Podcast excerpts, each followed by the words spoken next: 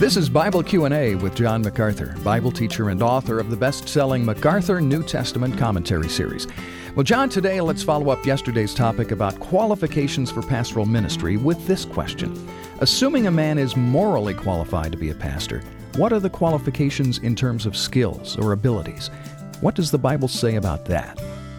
There's actually only one skill in all the lists of qualifications for ministry, and it's the word didaktikos in the Greek, skilled in teaching.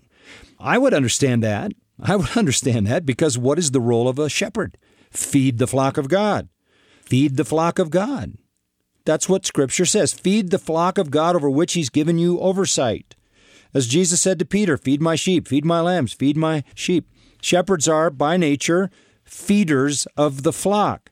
And consequently, if we're going to distribute the food, which is the Word of God, man doesn't live by bread alone, but by every word that proceeds out of the mouth of God. If we're going to be feeders of the sheep, we have to be skilled in teaching.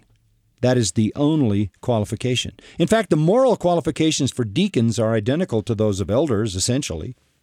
The difference is elders teach, skilled teachers. And what do we mean by teachers? We mean those who can accurately disseminate the Scripture, opening the Word of God and giving the people understanding of it.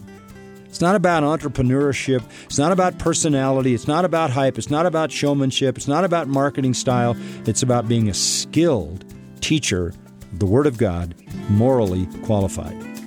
You're listening to Bible Q&A with John MacArthur. If you'd like more in-depth teaching, go to macarthurcommentaries.com.